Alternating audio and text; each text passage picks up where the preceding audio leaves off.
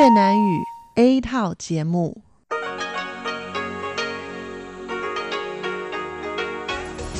Đây là Đài Phát thanh Quốc tế Đài Loan RTI.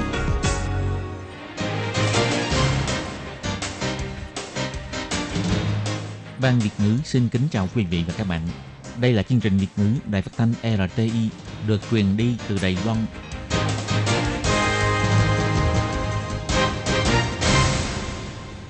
Lê Phương thân chào các bạn, các bạn thân mến. Hoan nghênh các bạn theo dõi chương trình Việt ngữ hôm nay, thứ hai ngày 21 tháng 1 năm 2019, tức ngày 16 tháng 12 âm lịch năm Mậu Tuất. Chương trình Việt ngữ hôm nay sẽ đem đến với các bạn các nội dung như sau. Trước hết là phần tin thời sự của Đài Loan, kế tiếp là bài chân đề, sau đó là các chương mục tiếng hoa cho mỗi ngày, tìm hiểu Đài Loan và điểm hẹn văn hóa – nhưng trước tiên, Lê Phương sẽ mời các bạn theo dõi phần tin thời sự của Đài Loan và trước hết là các mẫu tin tóm tắt.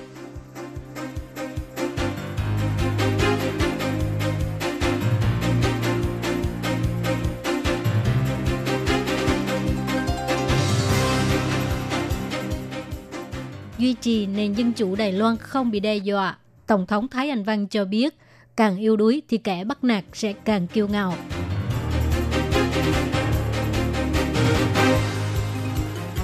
Đảm nhận chức vụ phát ngôn viên phụ tổng thống, Trương đông Hàm cho hay làm chiếc cầu nối giữa tổng thống, viện hành chính và các chính đảng.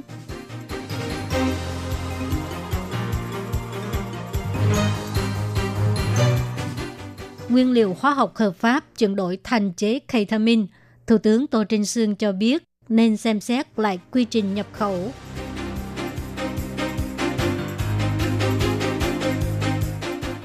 Phá vỡ tập đoàn buôn người đứng sau vụ du khách Việt Nam bỏ trốn tập thể năm ngoái.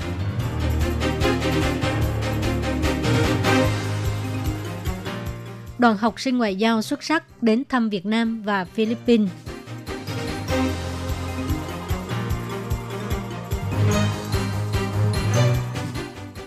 Những điểm du lịch sẽ luôn trong tình trạng tắc nghẽn vào kỳ nghỉ Tết.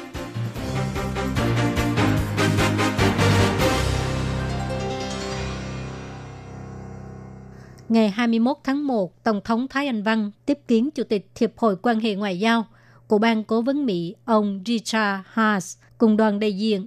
Tổng thống cho biết, có rất nhiều chuyên gia đều cho rằng việc duy trì trật tự quốc tế và giá trị dân chủ trong nền hòa bình thế giới trong thế kỷ 21 đang đối mặt với một thử thách chưa từng có.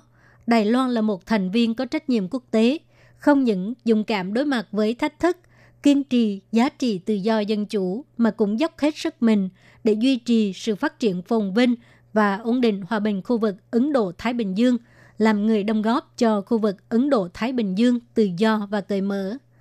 Trong mặt quan hệ hai bờ eo biển Đài Loan, Tổng thống Thái Anh Văn cho hay, Đài Loan không bao giờ phản đối sự tương tác và sự giao lưu giữa hai bên, nhưng đăng tiếc phía Trung Quốc một lần nữa nhắc lại, họ sẽ không từ bỏ ý định sử dụng vũ lực chống lại Đài Loan – và có ý định áp đặt phương án một quốc gia hai chế độ đối với Đài Loan.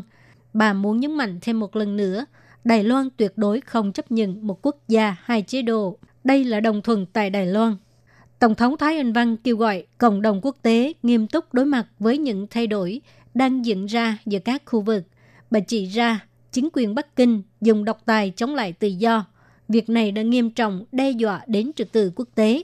Tổng thống Thái Anh Văn biểu thị 北京当局所说的中国梦里面没有民主跟自由，他们用 không có dân chủ và tự do trong giấc mơ Trung Quốc mà chính quyền Bắc Kinh đã nói. Họ sử dụng chế độ độc tài để chống lại tự do. Cách làm vi phạm giá trị phổ quát này đã đem đến mối đe dọa nghiêm trọng đối với trật tự quốc tế. Đài Loan đứng trên tuyến đầu bảo vệ tự do dân chủ.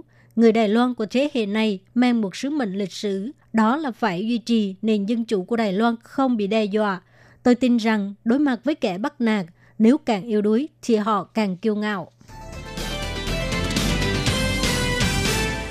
Ngày 21 tháng 1, người phát ngôn viên thứ tư của phủ tổng thống Trương Đôn Hàm chính thức gia nhập đội ngũ của phủ tổng thống. Chiều ngày 21 tháng 1, ông Trương Đôn Hàm xuất hiện trong buổi họp báo với tư cách là phát ngôn viên của phủ tổng thống. do Trương Đôn Hàm trước đó từng làm cố vấn cho Thủ tướng Tô Trinh Sương, thị trưởng thành phố đầu viên Trịnh Văn Sáng, cho nên nhân sĩ của đảng Dân Tiến cho rằng ông ta sẽ trở thành chiếc cầu nối trao đổi giữa Tổng thống Thái Anh Văn với ông Tô Trinh Sương và ông Trịnh Văn Sáng. Đối với việc này, ông Trương Đôn Hàm cho hay ông sẽ làm tốt vai trò cầu nối giữa phủ Tổng thống, Viện Hành Chính và các chính đảng. Ông Trương Đôn Hàm biểu thị, tôi thấy từ chiếc cầu nối gần đây rất phổ biến. Dù thế nào đi nữa, giữa phụ Tổng thống, Viện Hành Chính và các chính đảng đều sẽ có sự trao đổi rất tốt. Chúng tôi đều là thành viên của đội ngũ cầm quyền. Giao tiếp là công việc và vai trò của phát ngôn viên. Tôi sẽ làm tốt vai trò này. Ông Trương Đôn Hàm còn cho biết, đối với vai trò mới này, ông dĩ nhiên cũng có áp lực, nhưng phải làm tốt công việc của mình. Tuy khả năng của một người là có hạn chế, có thể sẽ không thay đổi bất cứ điều gì, nhưng mỗi một chúng ta đều phải làm việc hết sức mình. Vừa qua, Cục Cảnh sát Hình sự nhận được điện thoại tố giác đã cùng với phía công tố và hiến binh phát hiện xưởng chế biến ma túy ketamine bằng công thức mới ở thành phố Tân Đài Bắc và Cờ Long. Khi đến đó đã tìm được hơn 23 kg thành phẩm, trên 79 kg ma túy đang được chế biến và 868 kg nguyên liệu chế biến ma túy vân vân. Đây là trường hợp dùng nguyên liệu hóa học hợp pháp chuyển thành chế ma túy đầu tiên được phá án. Ngày 21 tháng 1, Thủ tướng Tô Trinh Sương đặc biệt đến Cục Hình sự để thưởng cho những người nhân viên có công trong vụ này. Thủ tướng cho hay, lô hàng ma túy này nếu bị tung vào thị trường thì sẽ gây hại cho 500.000 người. Ông cho biết nên xem xét lại quy trình nhập khẩu nguyên liệu. Mặt khác, ông cũng kêu gọi người dân và phía cảnh sát trên tuyến đầu phải thường xuyên chú ý đến những sự vật và kẻ khả nghi, ngăn chặn nguồn cung của ma túy. Ông Tô Trinh Sương biểu thị,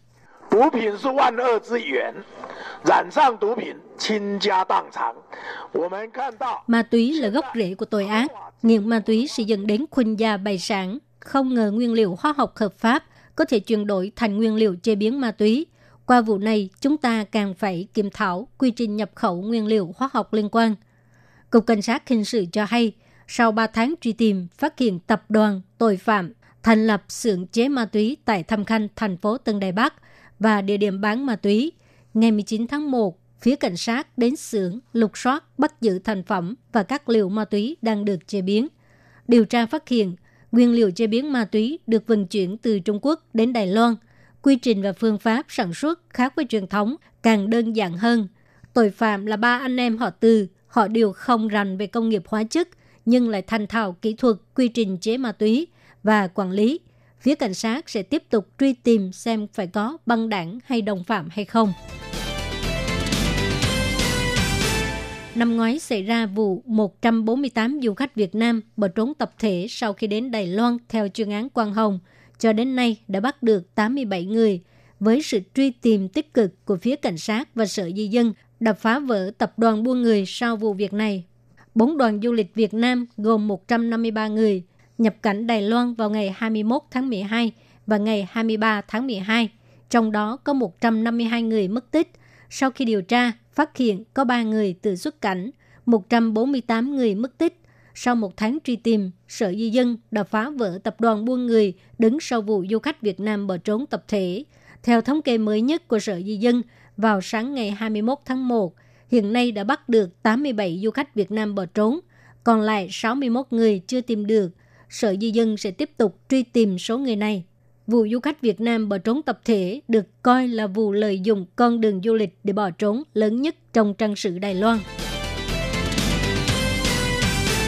Hoạt động tuyển chọn hạt giống tiếng Anh, nhà ngoại giao trẻ xuất sắc của Bộ Ngoại giao đã được tổ chức 17 năm liền.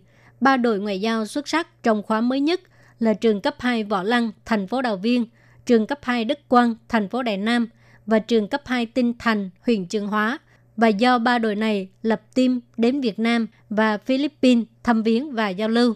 Bộ Ngoại giao cho hay, đoàn đại diện sẽ thăm viếng các cơ quan chính phủ, tổ chức quốc tế, ban chuyên gia cố vấn và tổ chức phi chính phủ của Việt Nam và Philippines, đồng thời sẽ có cuộc đối thoại với đại diện học sinh của hai nước đó, trao đổi chuyên sâu về sự phát triển và tập tục văn hóa của hai bên. Phát ngôn viên của Bộ Ngoại giao Lý Hiến Trường cho hay,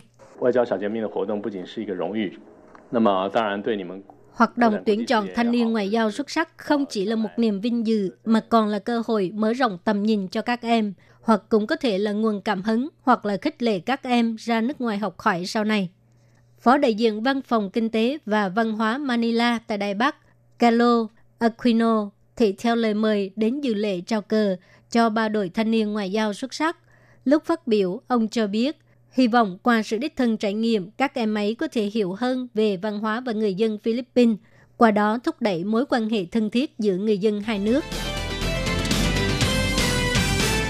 Tết năm nay được nghỉ 9 ngày, nếu đi du lịch trong nước, điều đáng sợ nhất là tình trạng kẹt xe. Vừa qua, Cục Du lịch công bố những đoạn đường đi tham quan các khu du lịch rất dễ bị kẹt xe và kiến nghị người dân nên tận dụng phương tiện giao thông công cộng, chọn những con đường khác hoặc là điểm du lịch khác. Và sự thách thức đầu tiên của tân Bộ trưởng Bộ Giao thông Lâm Giai Long cũng là kỳ nghỉ Tết lần này.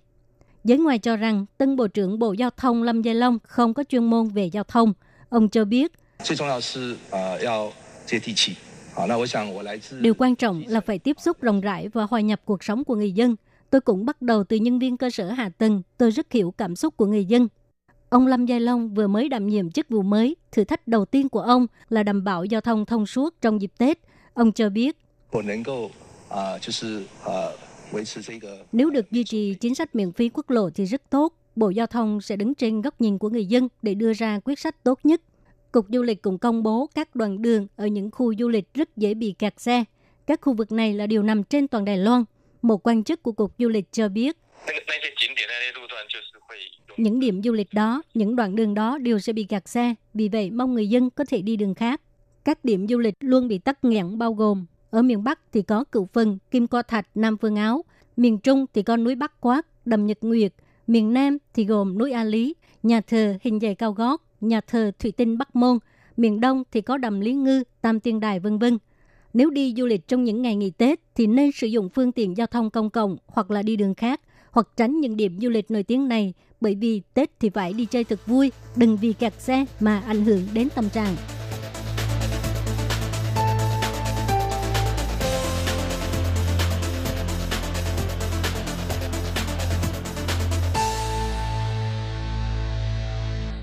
Các bạn thân mến, tiếp theo sau Lê Phương xin mời các bạn theo dõi phần tỷ giá hồi đoái. Tỷ giá hồi đoái giữa đô la Mỹ và Đài tệ trong ngày 21 tháng 1 năm 2019 là một đô la Mỹ đổi 31,115 Đài tệ. Và sau đây là tỷ giá hồi đoái giữa đô la Mỹ và đồng Việt Nam. tỷ giá hồi đoái giữa đô la Mỹ và đồng Việt Nam trong ngày 21 tháng 1 năm 2019 là một đô la Mỹ bằng 21.311 đồng Việt Nam.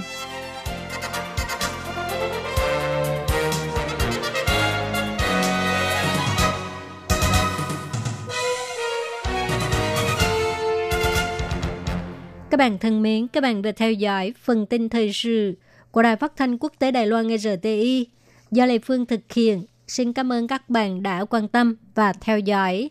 Lê Phương xin hẹn gặp lại các bạn vào tuần sau cũng trong giờ này.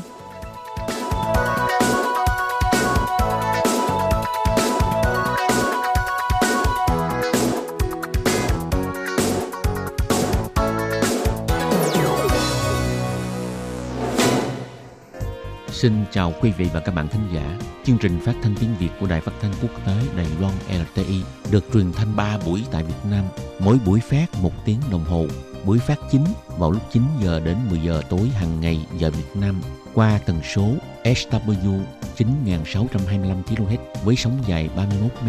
Buổi phát lại lần một vào hôm sau 6 giờ đến 7 giờ sáng giờ Việt Nam qua tần số SW 11655 kHz với sóng dài 25 m.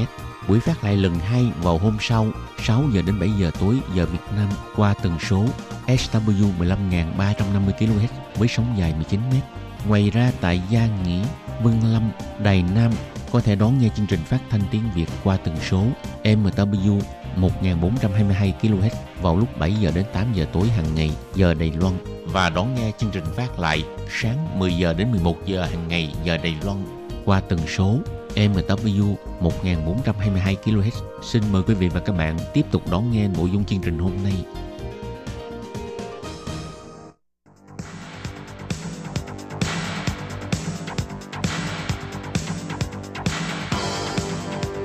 Đây là đài phát thanh quốc tế Đài Loan RTI, truyền thanh từ Đài Loan. Mời các bạn theo dõi bài chuyên đề hôm nay.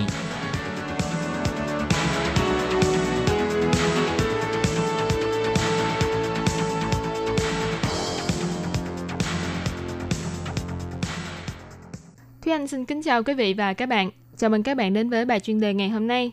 Chuyên đề ngày hôm nay có chủ đề là Đến chính trị cũng phải điên đảo vì BTS, nhóm nhạc Hàn Quốc phá vỡ rào cản và chạm đến trái tim của người hâm mộ. Và sau đây mời các bạn cùng lắng nghe nội dung chi tiết.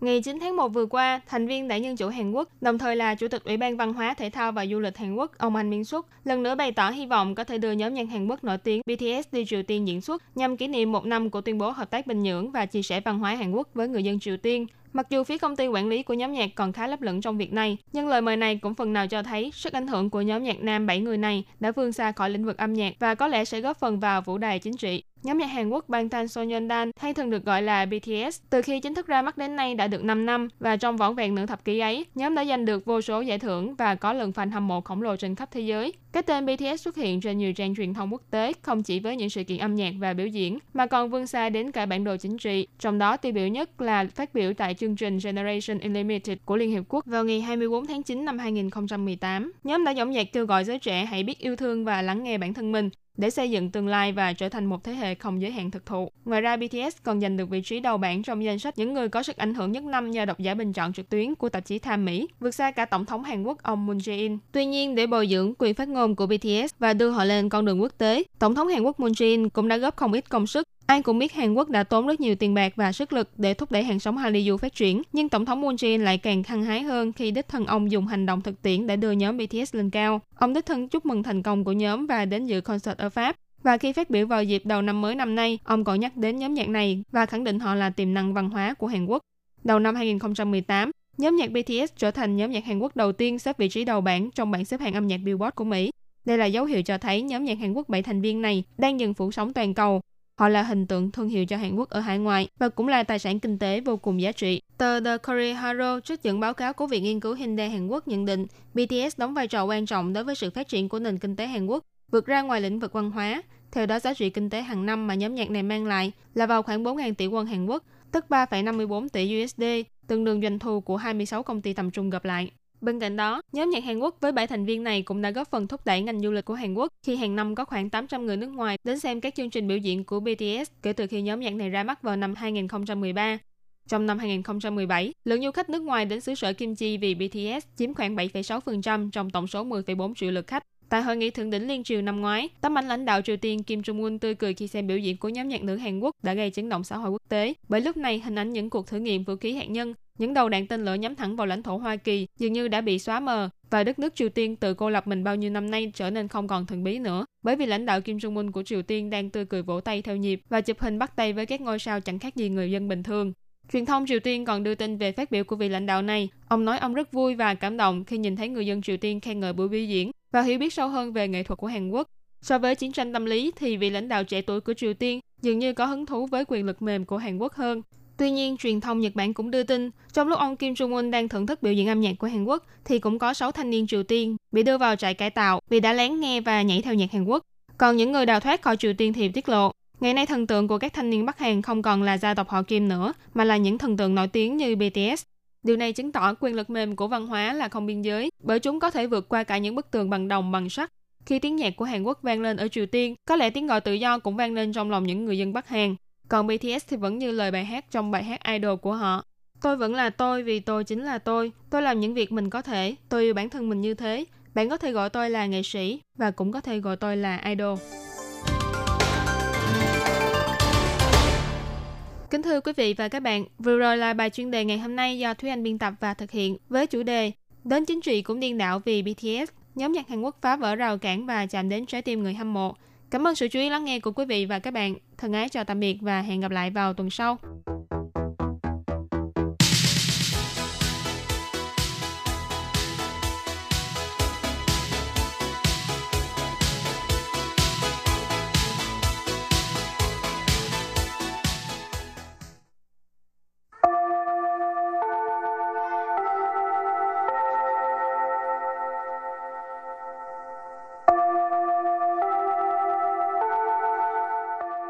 Xin mời quý vị và các bạn đến với chuyên mục Tiếng Hoa cho mỗi ngày do Hoàng Lam và Lệ Phương cùng thực hiện.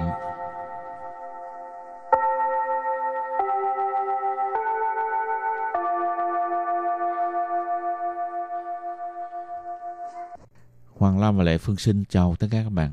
Nghe nói Lệ Phương sắp mở cái nhà hàng phải không?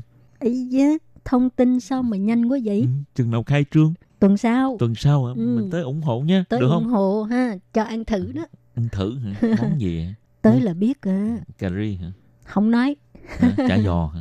không biết Nói cho biết trước hả? không để bụng tới ăn nhiều. nói rồi không thích rồi không tới thì sao rồi Làm hôm gì mà nay không thích học từ ăn là thích rồi hôm nay học từ nhà hàng phải không nhà hàng Chan Thiên Hảo, hôm nay chúng ta học hai câu câu số 1 Nhà hàng của bạn tôi sẽ được khai trương vào tuần sau Câu số 2 Hôm ấy sẽ có hoạt động ăn thử Bây giờ mời các bạn lắng nghe cô giáo đọc hai câu mẫu này bằng tiếng Hoa 我朋友的餐厅下个礼拜要开幕，当天会有试吃的活动哦。 Trước tiên chúng ta học câu mẫu số 1我朋友的餐厅下个礼拜要开幕， Sau đây là giải thích từ vựng câu 1我朋 Dụ. Của tôi. Tờ. Tờ là của. Ha. Chan thiên. Chan thiên là nhà hàng. Xà cờ lì bài. Xà cờ lì bài. Tuần sau, tuần tới. 要开幕， Giao khai mu Sẽ khai trương hứ. Bây giờ ghép lại các từ lại thành câu hoàn chỉnh Mời cô giáo đọc lại câu này bằng tiếng Hoa 我朋友的餐厅下个礼拜要开幕。我朋友的餐厅下个礼拜 Yào khai mù. Câu này có nghĩa là nhà hàng của bạn tôi sẽ được khai trương vào tuần sau. Và câu thứ hai, hôm ấy sẽ có hoạt động ăn thử. Tăng thiên hội có sự chứ de hoạt động ồ. Tiếp tục giải thích câu hai Tăng thiên Tăng thiên Hôm ấy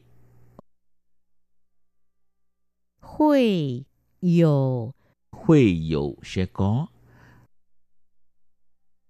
Sì chứ Sì chứ Ăn thử. Hổ động Hổ động là hoạt động. Ô Ô, ngữ khí từ. Bây giờ ghép lại các từ này thành câu hoàn chỉnh. Mời cô giáo đọc lại câu này bằng tiếng Hoa. 当天会有试吃的活动哦。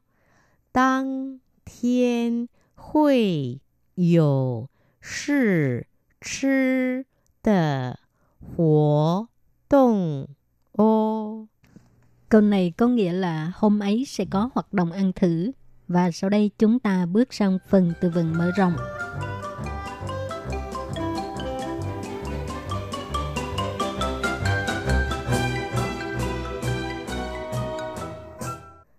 定位，定位， tinh vị đặt chỗ đặt bàn ha 菜单，菜单， trai tan thực đơn 点餐，点餐， tiền chan là gọi món ăn ha 结账，结账， Chế trang tức là tính tiền. Tả bao Tả bao Tả bao Gói đồ ăn mang về. À, bây giờ chúng ta đặt câu cho các từ vựng mở rộng từ thứ nhất tinh vị đặt chỗ đặt bàn Nít ta tiên hoa sư tinh vị là mấy ạ? Bạn gọi điện thoại đặt chỗ chưa? Ủa, căng căng tiên hậu là. Đặt rồi. Nì tin chỉ tiền đó. Ủa, tiên 中午十二点。 Lệ Phương hỏi là anh đặt mấy giờ vậy? Anh Hoàng Lam nói à, đặt à, 12 giờ trưa. Hảo, ok. Từ tiếp theo, chay tan, thực đơn ha.这家餐厅没有菜单呢，怎么点菜呢？ Nhà hàng này không có thực đơn, làm sao mà gọi món ăn? 那你就问老板啊。 Nà, Nì cho huynh lão bà à, vậy thì mình hỏi ông chủ, bà chủ. Hảo, từ tiếp theo,结账, tính tiền ha. 你每次快要结账的时候就先溜走了， Mỗi lần tính tiền là bạn chạy trốn à. 偶尔也付一下嘛。 Ấu ơi vậy phu ý xa mà. Thỉnh thoảng cũng phải trả chứ. 嗯，好， Căn hồng bị tay chẹn à, chẳng bao phu. thì trên người không có tiền sao trả? Lúc nào cũng không đem theo tiền, khôn quá vậy. Ừ. Người ta mời được. Hậu từ cuối cùng tà bao gói đồ ăn mang về ha. 你去餐厅吃饭的时候会有打包的习惯吗？ Khi bạn tới nhà hàng ăn uống rồi có cái thói quen gói đồ ăn mang về không? Mấy không? Ừ. Không có. 因为不够吃还打什么包？ Tại vì không đủ ăn, lấy gì mà gói đồ ăn mang về. Hậu trước khi chấm dứt bài học hôm nay xin mời các bạn ôn tập lại hai câu mẫu.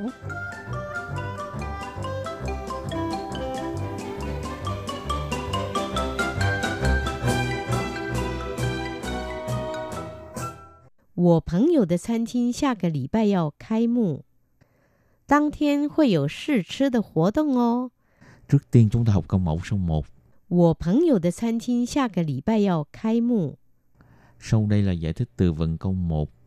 我朋友 Của phấn dụ bạn tôi hừ, 的 tợ là của ha. 餐厅 餐thiên là nhà hàng.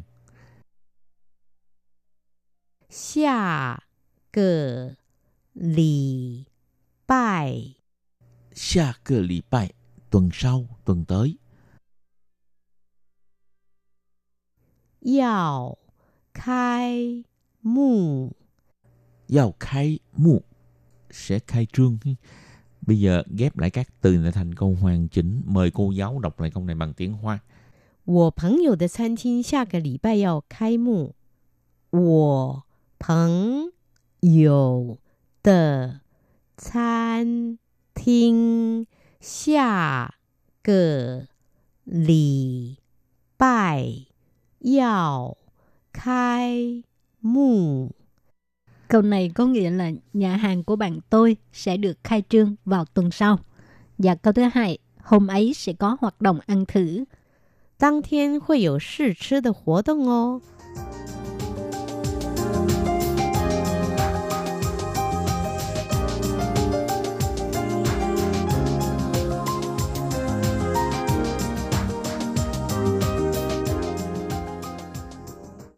tiếp tục giải thích câu 2. Tăng thiên hội có sự chứ de hoạt động ồ. Tăng thiên. Tăng thiên. Hôm ấy. Hội có Hội có sẽ có.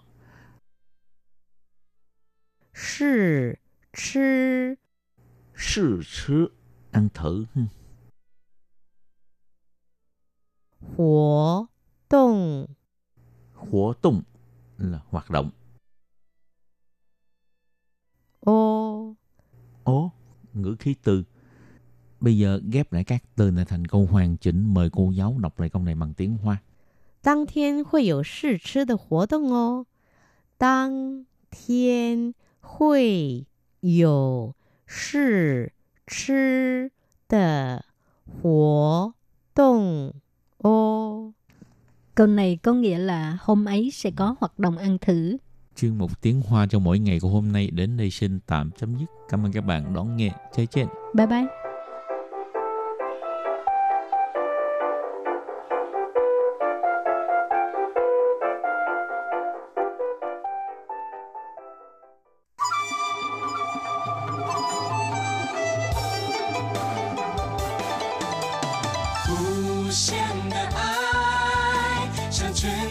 无限的爱向全世 界传开永恒的关怀，来自台湾之音 RTI。Quý vị đang đón nghe chương trình Việt ngữ Đài RTI truyền thanh từ Đài Loan.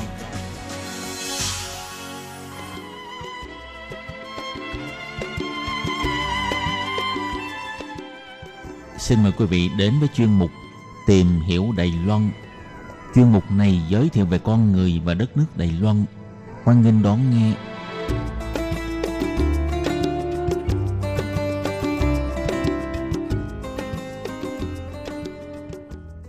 Phương Nam xin kính chào quý vị và các bạn. Chào mừng các bạn đến với chương trình Tìm hiểu Đài Loan của tuần này.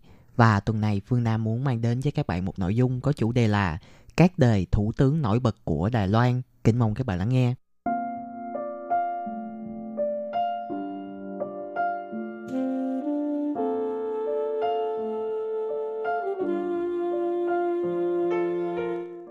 Có thể bạn chưa biết, Đài Loan là một đất nước có hệ thống chính phủ bán tổng thống chế và hệ thống chính phủ bán tổng thống chế có nghĩa là một hệ thống chính phủ mà trong đó có một tổng thống và một thủ tướng. Cả hai viên chức này đều là những người tham dự vào việc điều hành chính sự quốc gia hàng ngày. Thủ tướng theo hiến pháp của Đài Loan là người được tổng thống chỉ định mà không cần thông qua viện lập pháp xét duyệt và đồng ý.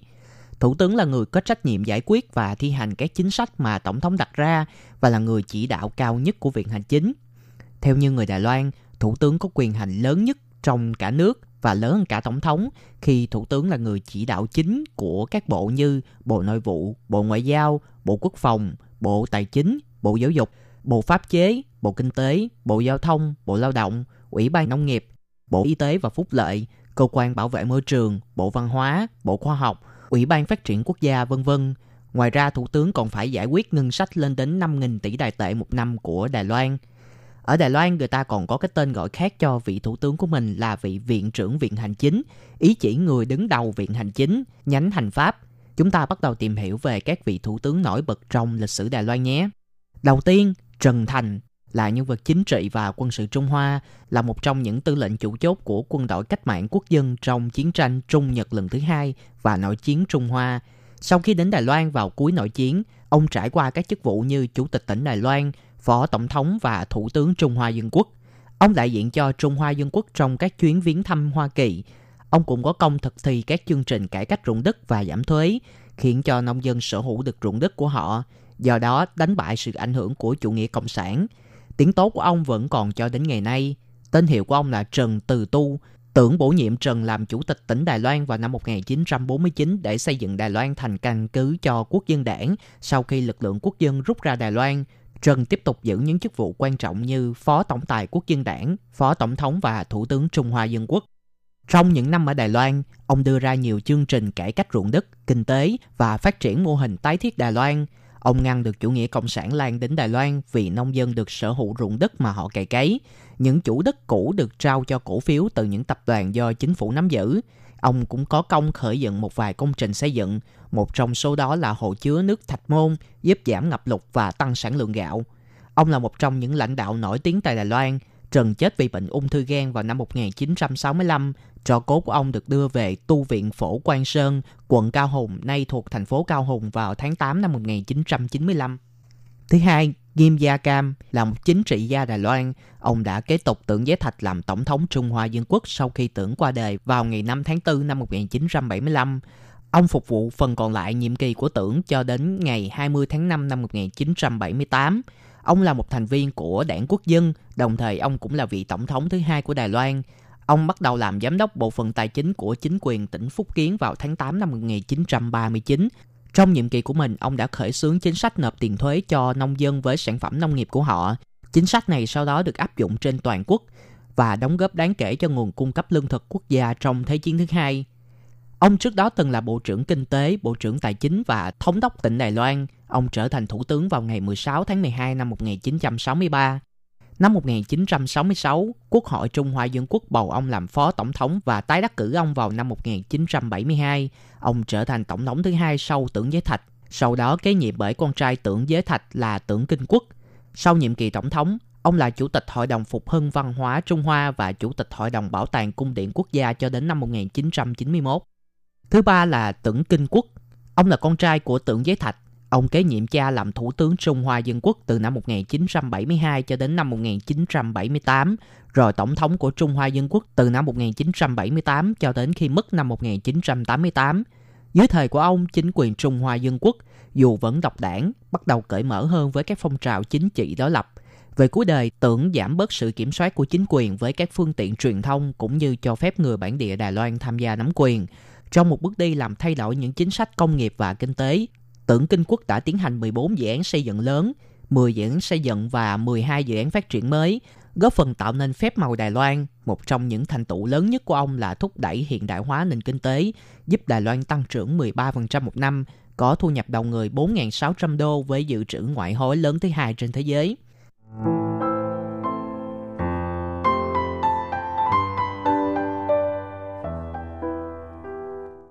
Thứ tư, Tôn Vận Tuyền là một nhà kinh tế, một chính trị gia của Đài Loan.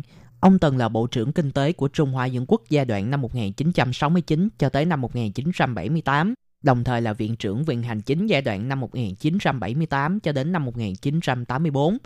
Ông được tín nhiệm trong việc giám sát sự biến đổi kinh tế của Đài Loan từ một nền kinh tế chủ yếu là nông nghiệp cho đến khi trở thành một cường quốc xuất khẩu.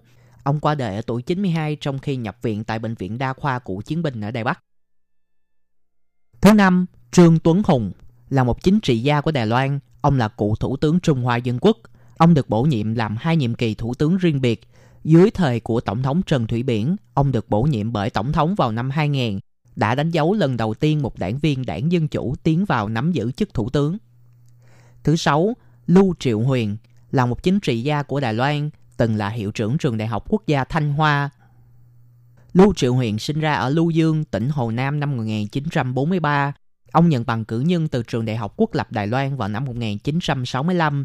Lưu bắt đầu nhận được sự chú ý của công chúng khi ông là hiệu trưởng của trường Đại học Thanh Hoa ở Tân Trúc năm 1993 Ông được bổ nhiệm làm Bộ trưởng Giao thông Vận tải vào năm 1993 đến năm 1996. Đến năm 1997, ông tiếp tục được bổ nhiệm chức Phó Thủ tướng và giữ chức vụ này cho đến năm 2000. Tháng 4 năm 2008, Lưu Triệu Huyền được Mã Anh Cũ đề cử làm Thủ tướng Trung Hoa Dân Quốc. Ông đã chấp nhận đề nghị và nhiệm kỳ của ông bắt đầu khi Mã Anh Cũ tuyên thệ nhậm chức Tổng thống Trung Hoa Dân Quốc vào ngày 20 tháng 5 năm 2008. Thứ sáu, Ngô Đông Nghĩa Ngô Đông Nghĩa đắc cử làm thị trưởng Cao Hùng, thành phố quan trọng thứ hai tại Đài Loan từ năm 1990 cho đến năm 1994. Sau đó thông qua bầu cử, ông tiếp tục nắm giữ cương vị này trong nhiệm kỳ năm 1994 tới năm 1998. Ngô Đông Nghĩa được Tổng thống Mã Anh Cũ chỉ định kế nhiệm Lưu Triệu Huyền giữ chức viện trưởng Viện Hành Chính vào ngày 8 tháng 9 năm 2009 Lưu Triệu Huyền cùng nội các đã từ chức đồng loạt vào ngày 10 tháng 9 và ông đảm nhiệm vị trí này từ đó cho đến tháng 5 năm 2012. Ngày 19 tháng 6 năm 2011, ông đã chấp nhận lời đề nghị của Tổng thống Mã Anh Cũ về việc trở thành ứng cử viên phó tổng thống trong cuộc bầu cử vào năm 2012 và ông đã trở thành phó tổng thống trong nhiệm kỳ 4 năm đó. Thứ bảy, Giang Nghi Hoa Trước khi được bổ nhiệm làm thủ tướng, Giang Nghi Hoa là phó thủ tướng Trung Hoa Dân Quốc từ năm 2012 cho đến năm 2013. Ông từng là Bộ trưởng Bộ Nội chính từ năm 2009 đến năm 2012 và chủ nhiệm Ủy ban Nghiên cứu Phát triển và Đánh giá của Viện Hành Chính từ năm 2008 cho đến năm 2009. Giang Nghi Hoa bước vào chính trường lần đầu tiên vào năm 2008 khi ông được bổ nhiệm làm chủ nhiệm Ủy ban Nghiên cứu Phát triển và Đánh giá của Viện Hành Chính vào ngày 20 tháng 5 năm 2008. Ngày 10 tháng 9 năm 2009, ông được bổ nhiệm là Bộ trưởng Bộ Nội chính ở tuổi 49 và ông là người trẻ nhất từng giữ chức vụ. Thứ 8, Trương Thiện Chính. Trương Thiện Chính tốt nghiệp cử nhân về kỹ thuật dân dụng từ Trường Đại học Quốc lập Đài Loan năm 1976. Sau đó ông lấy bằng thạc sĩ về kỹ thuật dân dụng và môi trường của trường đại học Stanford vào năm 1977 và tiến sĩ về kỹ thuật dân dụng và môi trường của trường đại học Cornell, Hoa Kỳ vào năm 1981. Sau khi tốt nghiệp, ông trở thành một giảng viên, phó giáo sư và giáo sư tại khoa kỹ thuật xây dựng của trường đại học quốc lập Đài Loan kể từ năm 1981 cho đến năm 1990. Ông là giám đốc Trung tâm Quốc gia về tính hiệu suất cao từ năm 1994 cho đến năm 1997. Từ năm 1998 đến năm 2000, ông là vụ trưởng vụ kế hoạch và đánh giá Hội đồng Khoa học Quốc gia. Từ năm 2000 cho đến năm 2010, ông làm việc cho tập đoàn Hoành Kỳ, giữ chức phó chủ tịch nhóm kinh doanh dịch vụ điện tử. Từ năm 2010 đến 2012, ông làm việc cho Google, giữ chức giám đốc đối tác phần cứng của Google ở châu Á. Vào ngày 3 tháng 3 năm 2014, Hội đồng Khoa học Quốc gia được nâng cấp lên Bộ Khoa học và Công nghệ. Ông trở thành Bộ trưởng đầu tiên. Ngày 8 tháng 12 năm 2014, ông được bổ nhiệm làm chức Phó Thủ tướng Đài Loan. Ông giữ chức Phó Thủ tướng của Trung Hoa Dân Quốc từ ngày 1 tháng 2 năm 2016 cho đến ngày 20 tháng 5 năm 2016.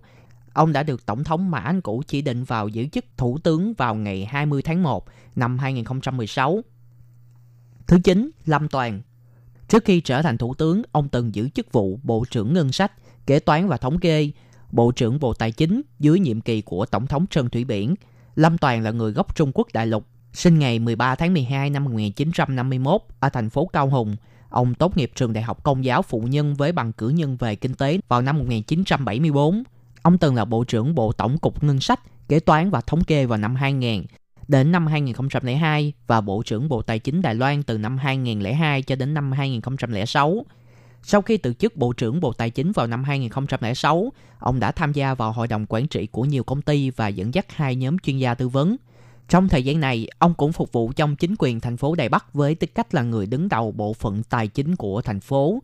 Sau chiến thắng của bà Thái Anh Văn trong cuộc bầu cử tổng thống Đài Loan vào năm 2016, ông được chỉ định tham gia nhóm chuyển giao quyền lực từ chính quyền tổng thống mãn nhiệm Mã Anh cũ sang chính quyền của bà Thái. Tháng 2 năm 2016, ông được chọn là lãnh đạo một nhóm đặc nhiệm khảo sát khả năng Đài Loan tham gia Hiệp định Đối tác Xuyên Thái Bình Dương. Ngày 15 tháng 3 năm 2016, Tổng thống đắc cử Thái Anh Văn đã chỉ định ông giữ chức Thủ tướng Đài Loan. Ông chính thức nhậm chức Thủ tướng vào ngày 20 tháng 5 năm 2016.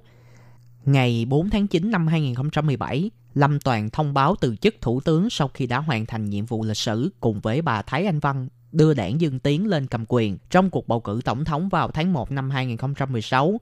Ngày 8 tháng 9 năm 2017, Tổng thống Thái Anh Văn đã chỉ định ông Lại Thanh Đức giữ chức thủ tướng kế nhiệm ông. Và cuối cùng là Lại Thanh Đức, ông nhậm chức vào ngày 8 tháng 9 năm 2017. Ông từng là một nhà lập pháp của Lập pháp viện Trung Hoa Dân Quốc từ năm 1999 cho đến năm 2010 và là thị trưởng của thành phố Đài Nam kể từ năm 2010 cho đến khi ông trở thành thủ tướng. Lại Thanh Đức sinh ngày 16 tháng 10 năm 1959 tại một thị trấn nông thôn ven biển ở phía bắc huyện Đài Bắc, nay là Vạn Lý, Tân Bắc. Thời thanh thiếu niên, ông đã trải qua quá trình học tập và nghiên cứu ở hai trường lớn nhất của Đài Loan là Đại học Quốc lập Thành Công tại Đài Nam và Đại học Quốc lập Đài Loan ở Đài Bắc, nơi ông nghiên cứu chuyên ngành phục hồi chức năng. Sau đó, ông theo học tại trường y tế công cộng thuộc Đại học Harvard, Hoa Kỳ và lấy bằng thạc sĩ về y tế công cộng. Trở về nước, ông là một người thực tập sinh tại Bệnh viện Đại học Quốc lập Thành Công. Ông đã trở thành một chuyên gia nghiên cứu và tư vấn về tổn thương tủy sống. Năm 1996, tại kỳ bầu cử Quốc hội Đài Loan, ông đã giành được một ghế đại diện cho thành phố Đài Nam. Sau đó ông gia nhập phe New Thai và trở thành một ứng viên trong cuộc bầu cử lập pháp viện Trung Hoa Dân Quốc năm 1998 đại diện cho Đảng Dân Chủ Tiến Bộ ở thành phố Đài Nam. Ông đã thành công trong cuộc bầu cử này và sau đó được bầu tái đắc cử 3 lần vào năm 2001, năm 2004 và năm 2008.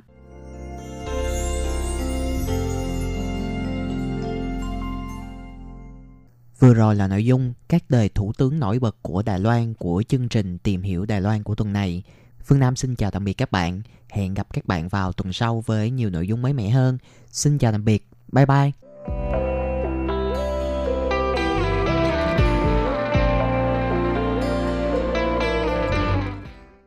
Quý vị và các bạn thân mến, xin mời quý vị truy cập vào trang web Đài RTI để đón nghe chương trình phát thanh tiếng Việt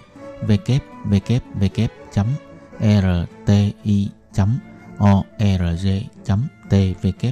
hoặc là vietnamese.rti.org.tvk.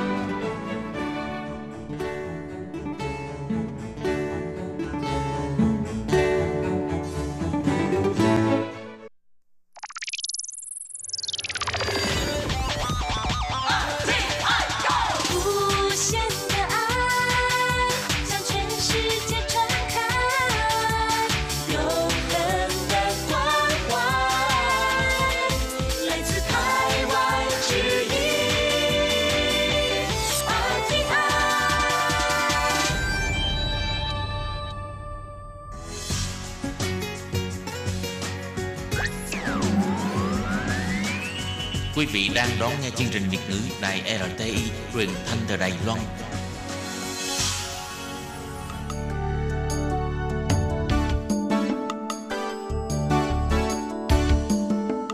Chào mừng quý vị đến với chương mục Điểm hẹn văn hóa do Khiết Nhi phụ trách.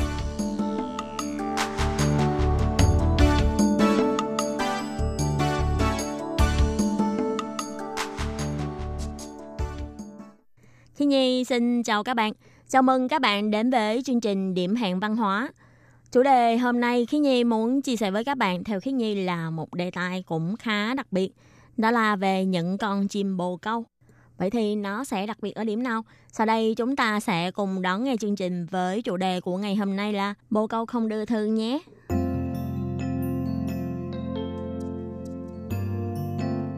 Người ta sẽ nuôi chim bồ câu ở trong nhà, mà nuôi để làm gì? Như chúng ta coi trên phim truyện chúng ta sẽ thấy là người ta dùng bồ câu để đưa thư. Vậy các bạn có bao giờ nghĩ là bồ câu có thực sự đưa thư được hay không?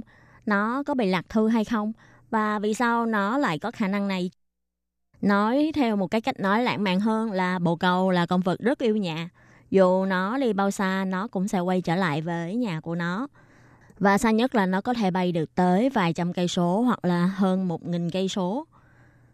Nhưng điều đáng nói là nó cũng sẽ có thể bay trở về nhà với một cái khoảng cách xa như vậy. Còn theo các nhà khoa học, có một cái cách giải thích mà nó bớt lãng mạn hơn. Thì các nhà khoa học Mỹ đã đưa ra một kết luận rằng trong bộ não của con bồ câu có những đơn vị thần kinh có thể cảm nhận được từ trường của trái đất giúp chúng có khả năng nhận biết được phương hướng rất mạnh để giúp nó tìm đường về nhà dù đi bao xa. Cũng giống như chức năng của nam châm hay kim chỉ nam hồi xưa. Thì do ảnh hưởng của từ trường trái đất cho nên kim luôn luôn chỉ về hướng nam. Thì theo như các nhà khoa học nói, những con chim bồ câu này nó như có sẵn một bộ phận GPS trên người. Trong lúc bay, khi một bộ phận trong tay của những chú chim bồ câu này có sự cảm nhận từ trường, thì lập tức não bộ sẽ có phản ứng. Đây chính là nguyên lý để giúp những chú chim bồ câu này cảm nhận được phương hướng. Và thật ra không chỉ có chim bồ câu, một số loài động vật khác như là hồ ly hoặc thậm chí một số người cũng có khả năng bắt được từ trường trái đất nên sẽ thấy một số người đi chẳng bao giờ lạc đường mà trong khi đó lại có một số người nước mù đường đi đâu cũng có thể lạc. Đó chính là do cảm ứng với phương hướng rất là kém cho nên đi đâu cũng không có nhận được đường. Và đây chính là một cấu tạo cơ thể đặc biệt của bồ câu. Cộng thêm sau này có con người huấn luyện để bồ câu mang thư. Nên bồ câu có thể đi rất là xa để đưa thư. Nên những cái hình ảnh mà chúng ta nhìn thấy bồ câu đưa thư trong phim kiếm hiệp đó là hoàn toàn có thật.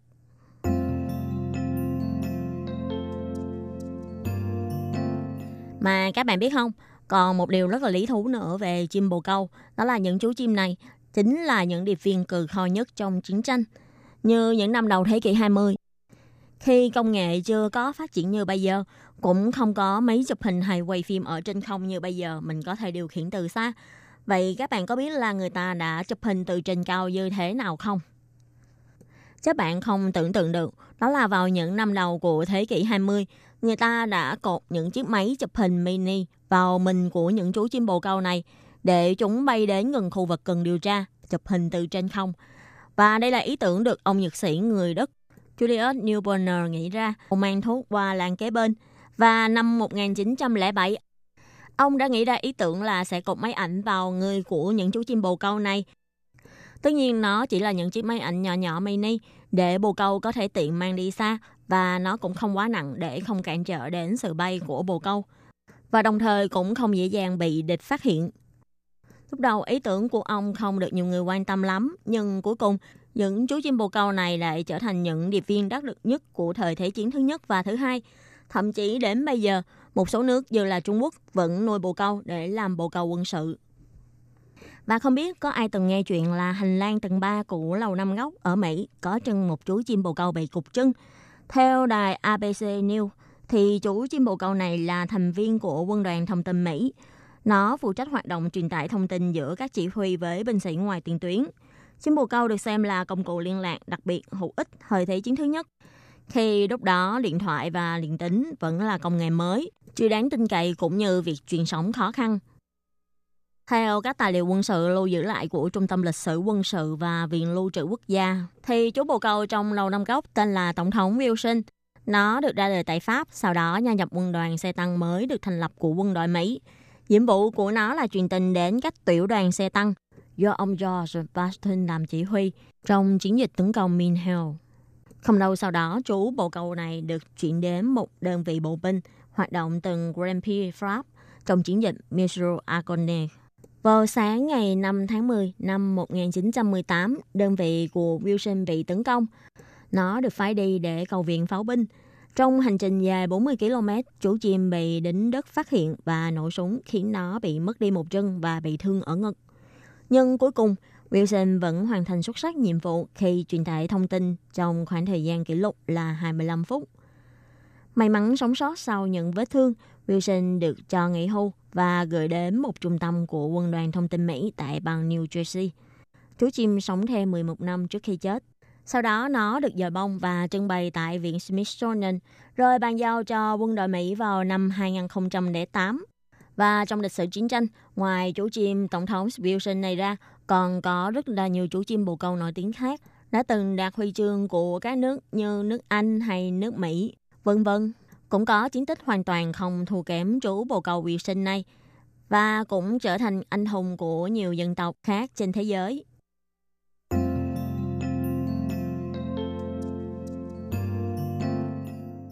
Vừa rồi Khí Nhi đã chia sẻ với các bạn về đóng góp của những chú chim bồ câu trong chiến tranh. Thế còn thời bình thì những chú chim bồ câu này ngoài đưa thư ra nó còn có tác dụng gì? Vào thời hiện đại thì Khí Nhi thấy những chú bồ câu này nó nuôi như những thú cưng trong nhà. Ngoài ra nó còn được nuôi để đua bồ câu. Như ở châu Âu, ở Đài Loan hay ở Việt Nam cũng có một số người nuôi bồ câu và tổ chức thi bồ câu. Theo nguồn tin trên báo chí, nếu một chú chim từng đoạt giải ở Đài Loan, nó có giá bán có thể lên đến gần một căn nhà tại Đài Loan hơn 10 tỷ Việt Nam đồng. Và như Khí Nhi được biết thì ở Việt Nam, một chú chim từng đoạt giải cũng có thể bán vài chục triệu hay thậm chí hơn trăm triệu. Nên văn hóa đua hay cá cược chim bồ câu cũng khá phổ biến ở các nước châu Á như Việt Nam hay Đài Loan. Ví dụ như ở Đài Loan, chúng ta rất dễ bắt gặp những ngôi nhà nhỏ bằng tôn màu đỏ hay màu vàng bắt mắt ở ngay trên nóc nhà. Nó giống như một điều chứng minh rằng có không ít người Đài Loan chơi đua bồ câu. Có lẽ nhiều người không biết, thật ra những ngành nghề mà liên quan đến chim bồ câu có tổng giá trị lên tới 70 tỷ đài tệ, tức khoảng 55.000 tỷ Việt Nam đồng. Nghề đua chim bồ câu ở Đài Loan được coi là cả một ngành kinh tế lớn, có giá trị khoảng 70 tỷ đài tệ. Ví dụ như những lồng chim tốt và đẹp, có giá bán khoảng 6-700 nghìn đài tệ. Còn xe tải để đưa bồ câu đi thi với hệ thống vệ tinh theo dõi khi chúng thi cũng có giá gần bạc tỷ. Nếu những chú chim đoạt giải sẽ được bán hơn chục triệu hoặc trăm triệu tiền đài tệ, có thể mua được căn nhà hoặc hơn. Chúng ta có thể thấy rõ đây là cả một tài sản cách xô. Và cũng vì nguồn lợi to này, nên đã dẫn đến rất nhiều hành động tiêu cực cũng như gian lận trong những cuộc đua chim. Trên thực tế, những giống chim bồ câu thường thấy bây giờ ở Đài Loan là giống chim nhập từ nước ngoài để phối giống với bồ câu con gáy hay con gói của bản địa.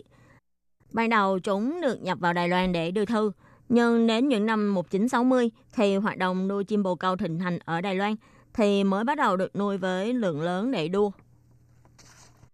Hoạt động đua chim bồ câu bắt nguồn từ các nước châu Âu. Đặc biệt nó được thịnh hành nhất tại Bỉ. Phần lớn các quốc gia khác thì phần lớn các quốc gia khác hoạt động đua bồ câu đều trên đường bộ. Mỗi con chim có tuổi thọ khoảng từ 15 đến 20 năm tuổi. Có thể cho thi rất nhiều lần trong đời. Nhưng ở Đài Loan thì nó lại hơi khác. Như những năm 1960, khi chim bồ câu đua chuyển từ công sang tư nhân. Và vì công bằng cũng vì lợi ích của Hiệp hội đua bồ câu. Nói chung là rất nhiều nhân tố. Vì để công bằng và cũng vì lợi ích của Hiệp hội đua bồ câu, những cuộc đua bồ câu được quy định chỉ sử dụng những con chim bồ câu non khoảng 3 đến 4 tháng tuổi để thi. Và mỗi con chim bồ câu chỉ được tham dự một lần duy nhất trong đời. Đến những năm thập niên 90, một phần vì những con chim đạt giải đều rơi vào tay của những ông trùm trong giới. Họ có tiền, giảm đầu tư, cộng thêm kiến thức nuôi chim, nên các thứ hàng cao đều nằm trong tay họ. Số lượng người chơi đua chim bồ câu cũng giảm dần. Một nguyên nhân nữa là họ cá cược với mức cá rất là cao, lại thêm đủ các trò gian lận, thậm chí là dùng bạo lực để uy hiếp không được cho đi thi. Còn một phần là do việc phát triển đô thị, nào là đường cao tốc này, nhà cao tầng này, hay là tàu điện ngầm này xuất hiện nên cũng đã tạo ra nhiều khó khăn cho đường bay của chim bồ câu. Nên vì thế từ cuộc thi bay độc địa như truyền thống, đua bồ câu ở Đài Loan đã chuyển sang bay đường biển. Tuy đua bồ câu đường biển không phải chỉ duy nhất ở Đài Loan có, nhưng có nhiều chế độ thi, nhiều cửa ải và có độ khó rất là cao cho các chú chim nhỏ, thì hiếm có chỗ nào có được. Để đảm bảo sự công bằng, phòng chống gian lận, người nuôi bồ câu không thể để một chú bồ câu có tích lũy kinh nghiệm nhiều năm hay để bồ câu có kinh nghiệm hơn đi thi với bồ câu non. Cũng không thể thông qua sự luyện tập liên tục để tăng kỹ năng tuyển thủ. Cộng thêm thời tiết ngoài biển rất khó đoán vân vân. Cũng vì thế mà càng khiến người chơi tin tưởng vào huyết thống và phối giống hay bí quyết đào tạo của bồ câu sẽ đưa đến chiến thắng. Mà tại Đài Loan, đua bồ câu là sự kết hợp giữa một cuộc thi hợp pháp với cá cực phi pháp. Văn hóa đua bồ câu khác với các nước khác. Đó là lúc thi, chim bồ câu sẽ được dùng thuyền để chở ra biển. Đến khi cách đất liền hơn 300 km trở lên thì mới bắt đầu thả cho bay từ trên biển về. Để đảm bảo an toàn, không có gian lận sẽ truyền hình trực tiếp trận đấu. Mỗi một trận đấu có thể liên quan đến tiền cá cược từ vài chục triệu đến vài trăm triệu, thậm chí là nhiều hơn. Những cuộc đua này chủ yếu là để thử thách thể lực của chim bồ câu dự thi. Do đều là bồ câu nhỏ chưa tham gia thi đấu lần nào, có nhiều trận đấu vượt ải khiến cuộc đua càng thêm hồi hộp. Từng có một bộ phim tài liệu của hãng truyền hình ABC Đài Loan được sản xuất vào năm 2004. Trong phim đã tiết lộ các bí quyết cũng như tâm đắc của những người nuôi chim bồ câu. Ngoài có kỹ thuật nuôi bồ câu khá phức tạp ra, trong đó còn bao gồm cả việc phối giống, chích thuốc phòng ngừa đốt bình thường, phối thức ăn, bổ sung dinh dưỡng, chăm sóc vết thương và luyện tập thường xuyên. Những chú chim non này từ lúc còn nhỏ trong lòng cho đến khi được tập luyện ngoài lòng mỗi sáng và xế chiều, đến sau này là dẫn đi xa để tập. Từng khâu đều rất tỉ mỉ và cẩn thận. Qua mỗi lần đua, người nuôi bồ câu thông qua các phương pháp luyện tập gian khổ luyện bay ngoài biển để thử phổi giống hay thử vườn mây. Nhưng đối với những chú chim này, đây lại là chặng đường nguy hiểm tăng tỷ lệ chết chóc của chúng. Như trang website tin tức động vật của Đài Loan đã từng đăng thông tin về báo cáo của PATA của Mỹ năm 2013. Điều tra cho thấy hàng năm đều có hơn 1 triệu con bồ câu chết trong các cuộc đua. Ngoài liên quan đến việc ngược đãi động vật ra, còn liên quan đến tiền cá cược bất hợp pháp, hàng tỷ USD, bắt cóc chim bồ câu hay bỏ thuốc chim. Dù chim có thành công quay trở về đúng thời hạn nếu không đạt giải, có thể bồ câu sẽ bị chủ nuôi giết chết hoặc bỏ rơi. Nên cuối cùng, dù kết quả cuộc thi thế nào, thì đời của những chú chim bồ câu này vẫn là khổ nhất. Tuổi thọ của các chú chim bồ câu đô ở các nước khác thường có tuổi thọ khoảng 20 năm, nhưng ở Đài Loan, tuổi thọ của bồ câu không đến 4 tuổi. Người nuôi dạy bồ câu phải phục tùng mệnh lệnh, học bay hay luyện tập sáng tối. Nhưng đến lúc trước và sau trận đấu, có thể bồ câu đã không còn đủ sức chịu đựng, hoặc sức khỏe không đạt tiêu chuẩn, và như thế đều sẽ bị đào thải. Nuôi chim bồ câu không chỉ có ở Đài Loan, có rất nhiều người nổi tiếng trên thế giới cũng thích thú vui này, ví dụ như nữ hoàng Anh hay diễn viên Elizabeth Taylor hay Tổng thống Mỹ Donald Trump. Và vào năm 2017, Đài Loan đã đứng ra giành quyền đăng cai giải Olympic chim bồ câu và cuối cùng đã giành được quyền tổ chức vào năm 2021 và đã nhận được sự ủng hộ của giới chức trong Bộ Văn hóa cũng như Thể thao.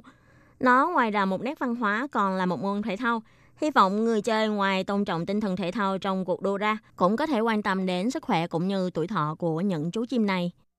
Trên đây là phần đề tài về những chú chim bồ câu mà Khí Nhi muốn chia sẻ với các bạn. Chương trình điểm hẹn văn hóa của tuần này đến đây xin tạm kết thúc. Cảm ơn các bạn đã chú ý lắng nghe. Và nếu các bạn có những đóng góp hay ý kiến gì, xin vui lòng gửi thư cho Khí Nhi. Nếu mong nhận được sự góp ý của các bạn. Hẹn gặp lại các bạn trong các chương trình.